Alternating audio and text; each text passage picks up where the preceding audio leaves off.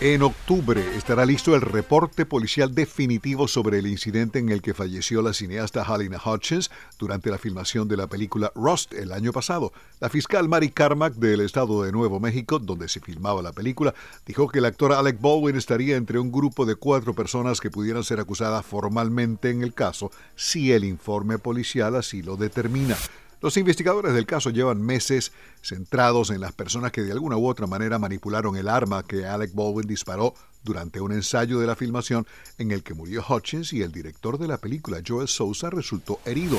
Baldwin ha negado cualquier tipo de responsabilidad en la muerte de la cineasta. Su abogado dejó claro que no hay que asumir que el actor va a ser acusado formalmente. Como dijimos, el informe policial final saldrá a la luz en octubre.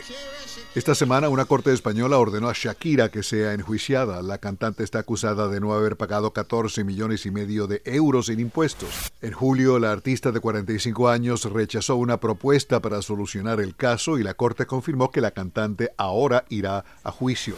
De ser hallada culpable, Shakira podría pasar hasta 8 años en la cárcel. Al cierre de esta emisión no se había fijado fecha para el juicio. Shakira insiste que las acusaciones de las autoridades españolas son falsas y que no le debe nada al fisco.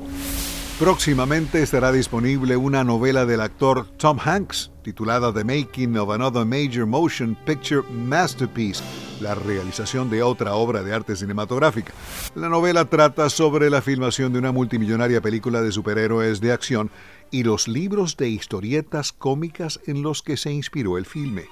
La novela del dos veces ganador del Oscar a Mejor Actor por Filadelfia y Forrest Gump habla de los cambios ocurridos en Estados Unidos y su cultura desde 1947.